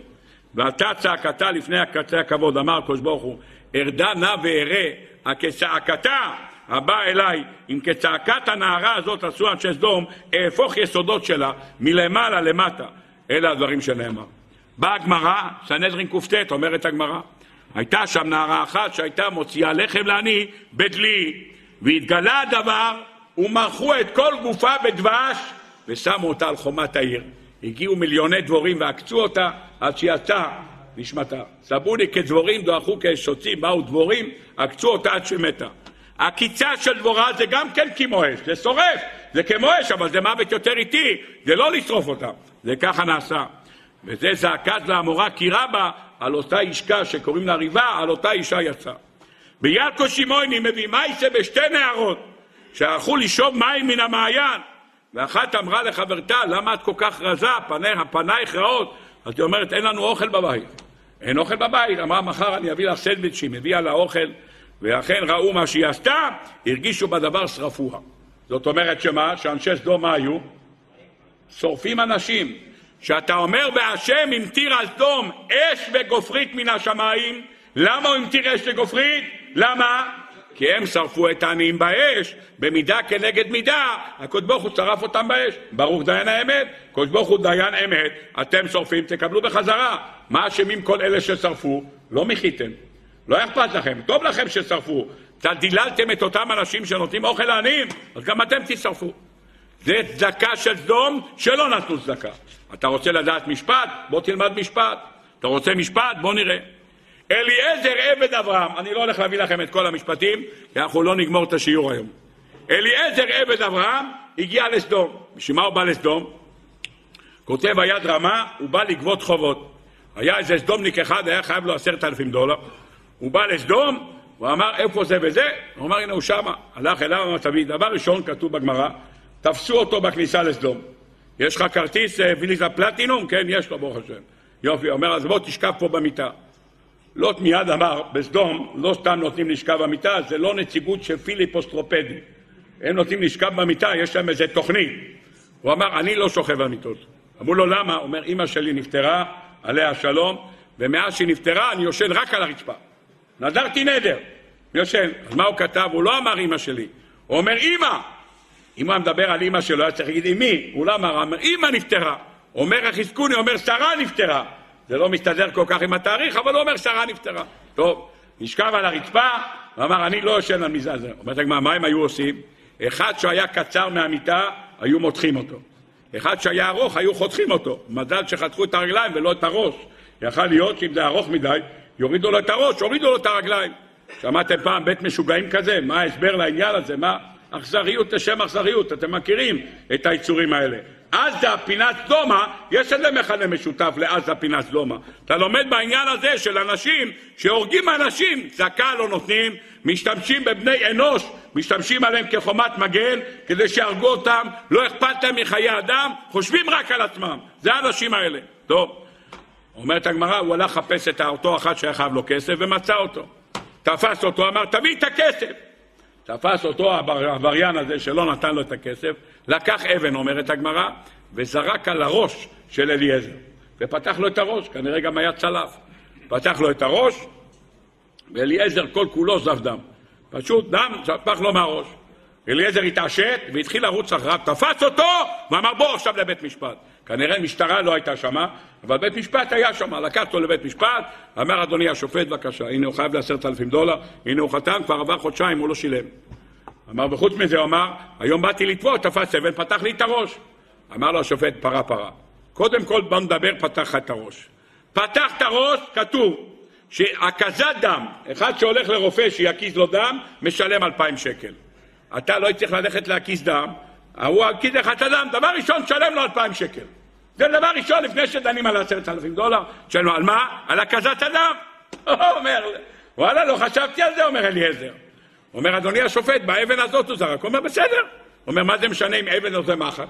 מה זה משנה? אבן או מחט, העיקר שיצא לך ליטר דם. מה עשה אליעזר? תפס את האבן, זרק אותה בראש של השופט. בום!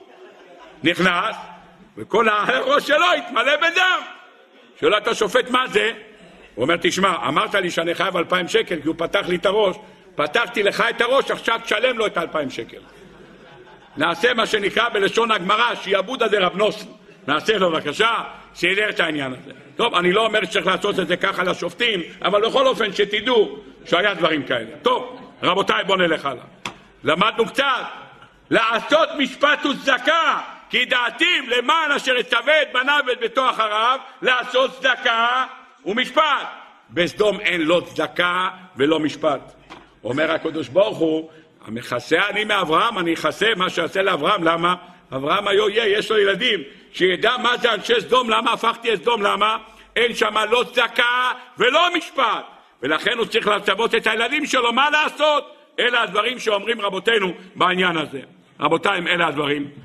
הקדוש ברוך הוא, אמרנו, הביא אש מן השמיים. למה אש? הם שרפו את נותני הצדקה באש, אז הם גם כן נשרפו באש. רבותיי, למה בא מלח? גופרית במלח שרפה כל ארצה, לא תזרע ולא תצמיח, למה מלח? אז כולנו יודעים שהיה מלח במה? באשת לוט היה מלח, זה מה שכתוב. כתוב שאשת לוט הביטה אחורנית, באותו רגע שהביטה אחורנית, מה קרה? ניתן נציב מלח. בואו נקרא את הפסוק. ותבט אשתו מאחריו, ותהי נציב מלח. אומר כאן רש"י, ותהי נציב מלח, למה? במלח חטאה ובמלח לקטה. במלח היא חטאה, במלח היא לקטה. אמר לה, אמר לוט לאשתו, תני לי מעט מלח לאורחים הללו. אמרה לו, אף המנהג הרע הזה אתה בא להנהיג במקום הזה? מה קרה? הגיעו שני מלאכים. לא תזמין אותם, ליל הסדר, ומצות עפר. עשה להם משתה, ואירח אותם, נתן להם לאכול מצה, נתן להם לאכול משתה, דבר נפלא. אומר לה, אברהם אבינו, אומר לו, סליחה, תביא לי בבקשה קצת מלח. אוכלים כרפס. כרפס צריך לשים במי מלח, תביא לי בבקשה. גם ביצה צריך לשים, בבקשה, תביא לי מלח. נו מה, את המנהג הזה אתה צריך לשים? מה זה המנהג הרע הזה? מה מונח כאן? רבותיי, אני רוצה להביא לכם שתי פירושים, בומבוניירות. אחד מספר הוראה ושמחה, ואחד מספר שנקרא כרם חמד. שימו לב לדבר מדהים. שני פירושים, אחד קוטבי, אחד מהשני, אבל שתיהם שופכים אור חדש על ציון תאיר. איזה יופי. אומר הספר, אורה ושמחה, דבר יפה מאוד. איך יכול להיות, הוא שואל, שלא תעשה משתה ושמחה, עשה משתה ונתן לאכול מצות, ולא היה מלח? כך הוא שואל, איך יכול להיות? משתה, מה זה משתה? הכוונה משתה זה לא רק לשתות יין. משתה זה סעודת שלמה בשעתו, הוא מארח אורחים. איך יכול להיות שהוא, אברהם, לוט, אומר לאשתו, תביא לי קצת מלח, אני לא מבין מה זה הדבר הזה. הוא כותב דובר נוירו. אתה יודע מה הייתה עושה אשת לוט? היא התנגדה להכנוס הסורכים, כמו כל אנשי סדום. היא הייתה סדומית במקור, היא התנגדה לזה. אז מה עשתה? היא הייתה מבשלת אוכל בלי מלח. אוכל בלי מלח. בלי מלח, בלי אבקת מרק, יענו נגד לחץ דם. שום מלח לא. שום מלח לא, לא אבקת מרק, לא שום דבר. יופי. בא אדם לאכול דגים, תפצו את הקרפיון כמו שהוציאו אותו מהבריכה, הכניסו אותו בתוך התנור, בישלו, הגישו אותו ככה. אתה יכול לאכול את זה ככה? אתה יכול לאכול דגים כאלה? אתה אוכל את זה, זה כמו ליפה. מה יש לך לאכול? אין בזה שום טעם, אפילו לא של סבון. מה, מה אתה חושב? שום דבר לא. אנשים השאירו את זה על המקום. טוב, בא מרק, מה היא עשתה מרק? זרקה תרנגולת בתוך הסיר, שם שם גזר, והביאה צלחת מרק, בלי כלום. מרק שהתבשל בתוכו עוף. והעוף הזה, יש ברוך השם 20% שומן. למשל, למעלה היה כזה צהוב, למטה היה לבן, נתנו לאכול. אתה אוכל כפית אחת. מה, איזה טעם זה? כמו מים שיורד בעדות שמש. מה? איזה מים זה? איזה טעם זה? השאירו את המרק. אחרי זה הביאו עופות, בטח לכולם היא נתנה כנפיים שיעופו משם מה שיותר מהר. וזהו. אף אחד לא חזר עוד פעם. אומר הספר אוירו ושמחו. אם אתה רוצה לארח אורחים, מה צריך לעשות? מה צריך לעשות? מיטה טובה ואוכל טוב. אתה נותן להם אוכל טוב, אוכלים, הלאה אתה חוזר, חלות מוויז'ניץ, ברוך השם, ככה משהו טוב, אתה אוכל, וטחינה וחי סלטים, ברוך השם, בסייעתא דשמיא, ואחרי זה אתה מביא דג, או סלמון, או ברקוביץ', שזה דג טוב, אתה אוכל אותו ברוך השם, מתובל טוב, יש לך חווייג' מלמעלה וזה, ואחרי זה במרק, ומרק תימני, ומרק רומני, עם כל הירקות, ואחרי זה בשר, לשון בחרדל, ותוספות של פחמימה, ובלי קלוריות, ועם קלוריות, ואחרי זה לפתן, ברוך השם. הוא הולך הביתה, אומר, אה, בעזרת השם, עוד שבועיים אני בא עוד פעם. איזה אוכל, הרבנית. בן פורת יוסף, אשרי חלקך, איזה אוכל. עמד, נראה כמו שור הבר מול הצדיקים לעתיד לבוא. בן פורת יוסף. אחרי זה מיטה, אתה מסדר לו מיטה של מטר וחצי רוחב, שהוא לא ייפול לך, נותן לך איזה 60 סנטימטר. כשאתה נופל בצד השני תוך כדי סיבוב, כזה מטר וחצי, אתה יושן כמו שצריך, עם שש כריות מכל כיוון אפשרי, יואו, אתה יושב ואומר, אה, פה ישנתי כמו בן אדם המחייב. אם אתה לא רוצה שיבואו אורחים, אתה מסדר שהאוכל לא יהיה טעים, והמיטה תהיה כזאת של, של 60 סנטין, שברגע שהוא עושה סיבוב, הוא נשאר למטה, עד שיובו אליהו, הוא נשאר שמה, וזהו, הוא לא בא יותר, הוא לא חוזר גם, הוא לא חושב לחזור, גם אם משלמים לו, הוא לא בא לשם יותר. אומר הספר הורה ושמחה, זה עשתה הגברת לוט. מה עשתה? הייתה שמה לכולם מים בלי כלום, בלי שום מטיבול. זרקה תרנגולת בפנים, שיאכלו הזמן, איזה אוכל זה, לא יבואו עוד פעם. זה הייתה התוכנית שלה, זה מה שהיא עשתה. אם ככה, כל מה שהיא עשתה, או באה באה לוט, באו המלאכים, אומר לוט, גברת עירית, את יכולה להביא לי קצת מלח? אני לא יכול לתת לאורחים שלי מרק בלי מלח. איזה טעם זה? מלכות, זה מלאכים, תעשי טובה, תביא קצת מלח. מה היא אמרה לו? את המנהג הרע הזה, להביא מלח, להכניס מלח לאורחים כדי שיבואו, אתה רוצה להנהיג? אני הנהגתי פה בסדומה, שפה נותנים אוכל בלי מלח. למה? כדי שאורחים לא יבואו, אתה עובר מלח כדי שיבואו אורחים? אז היות והיא הלכה להביא אורחים, לכן הפכה להיות נציב מלח. בא ספר כרם חמד של הרב רבינוביץ', ואומר דובר נוירו, אומר רבותיי, יש לכם טעות. כתוב שנהפכה להיות נציב מלח. אם היא לא נתנה מלח לאורחים, היא לא יכולה להיות נציב מלח. אלא מה? אומר פשט אחר לגמרי. אשת לוט הייתה רשאית, רשאית אמיתית. מה? הייתה עושה סיר מרק, שמה בתוכו שתיים וחצי קילו מלח. פתחה שתי שקיות, כמה עולה מלח? שתי, שלוש שקל? כמה עולה? פתחה שלוש שקיות מלח, שפכה בתוך סיר של חמש ליטר. פשקה בתוכו. אתה יכול לאכול את זה? אתה יכול לטעום את זה?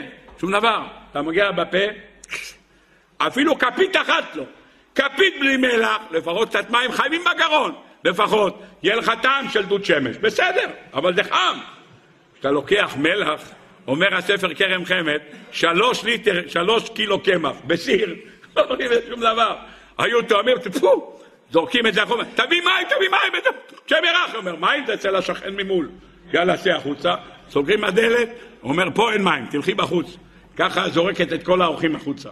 זה השם. שואל הספר כרם חפת תגיד, סתם לזרוק בתוכו תרנגולת וירקות ושלוש קילו מלח, מה הרוויחה? סתם שפכה החוצה. מה הרוויחה?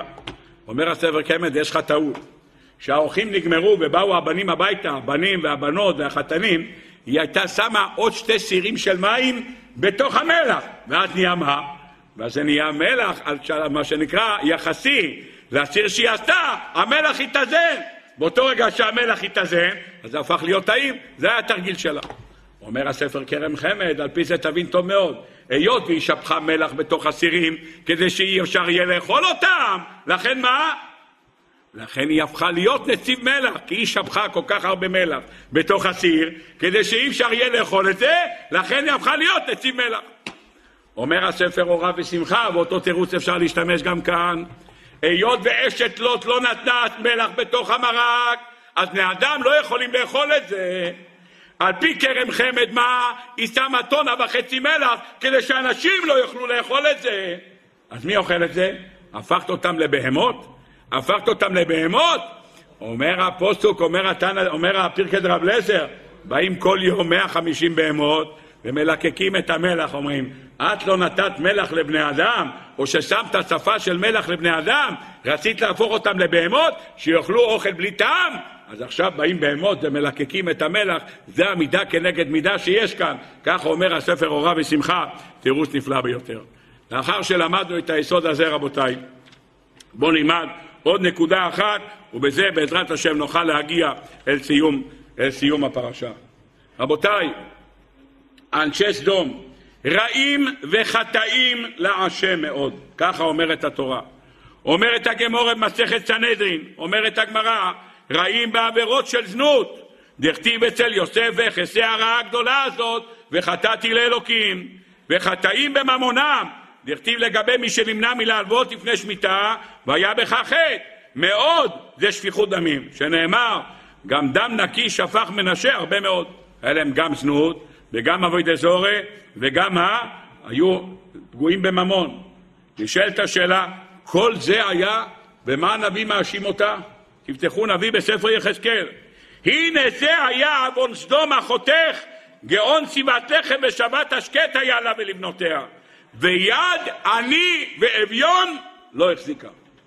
הוא לא מאשים אותו לא בארייס, הוא לא מאשים אותו לא בזנות, הוא לא מאשים אותו לא ברצח, הוא לא מאשים אותו לא בגזל, מה הוא מאשים אותו? יד עני ואביון לא החזיקה.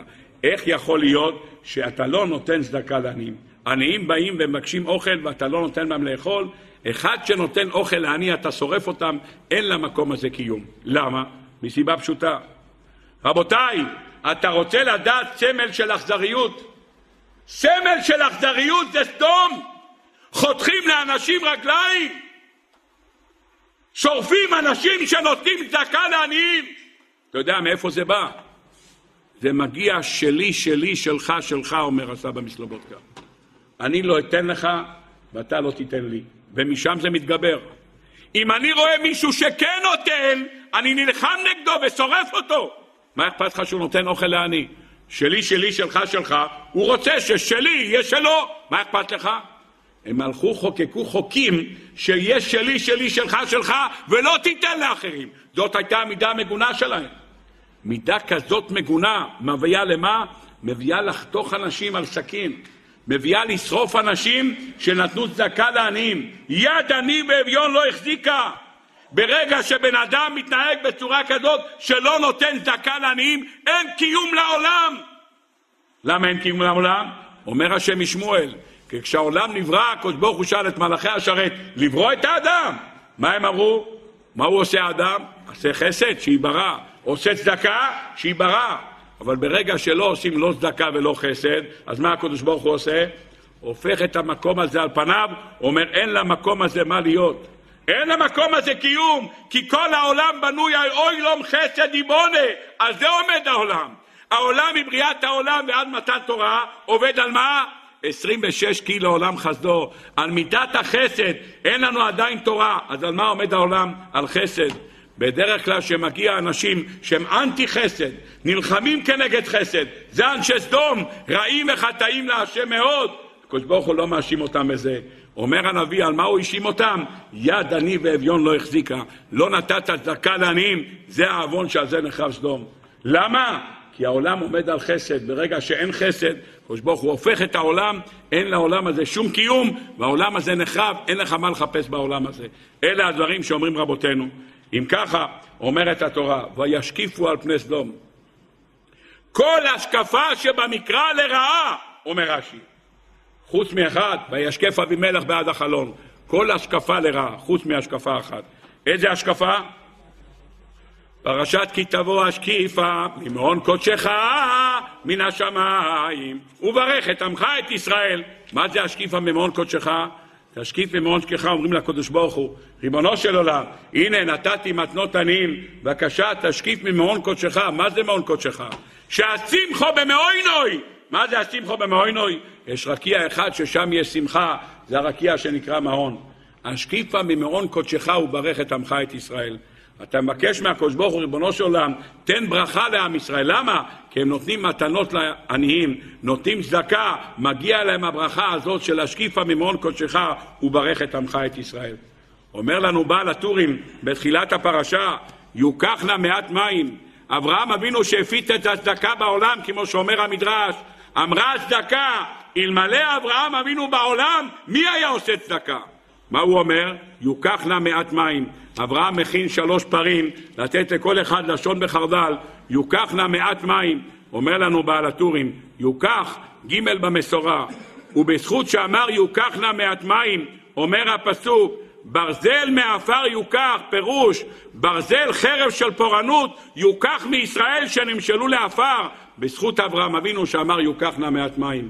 מעשה החסד של הכנסת אורחים של אברהם אבינו, מעשה החסד היא זו שמעוררת להוציא קטרוג מעם ישראל, להוריד את הברזל מעם ישראל, להוריד את החרבות מעם ישראל. זאת המידה הזאת של החסד שישנו בעולם.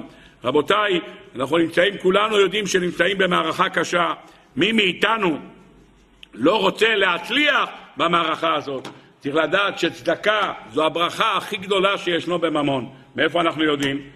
וזה אחד הסיבות שאומרים המפרשים שכל משפחת סדום הפכה להיות נציב מלח. למה? כי הגמרא מביאה במסכת כתובות דף ס"ו, אומרת הגמרא, שרבן יוחנן בן זכאי אחרי החורבן יצא מחוץ לירושלים, ומה ראה?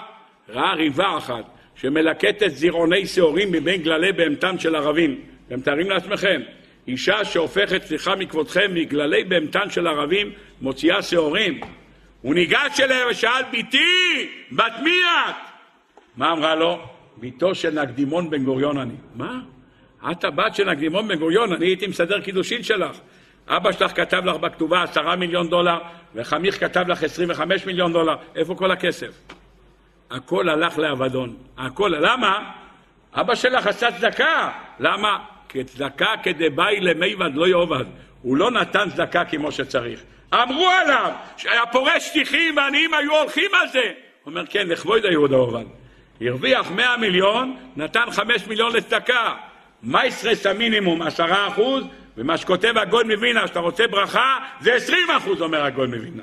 זה הברכה. אז מה הוא נתן? חמישה מיליון, כל הכבוד. צריך לתת עשרים מיליון, שייכנס לך ברכה. כל הכסף הלך לאבדון. מה? משל משלו בירושלים. מה משלו בירושלים? מלח. ממון חסר. כמו שמלח, מה? נותן טעם לבשר, אותו דבר צדקה, שומר את הכסף שלך.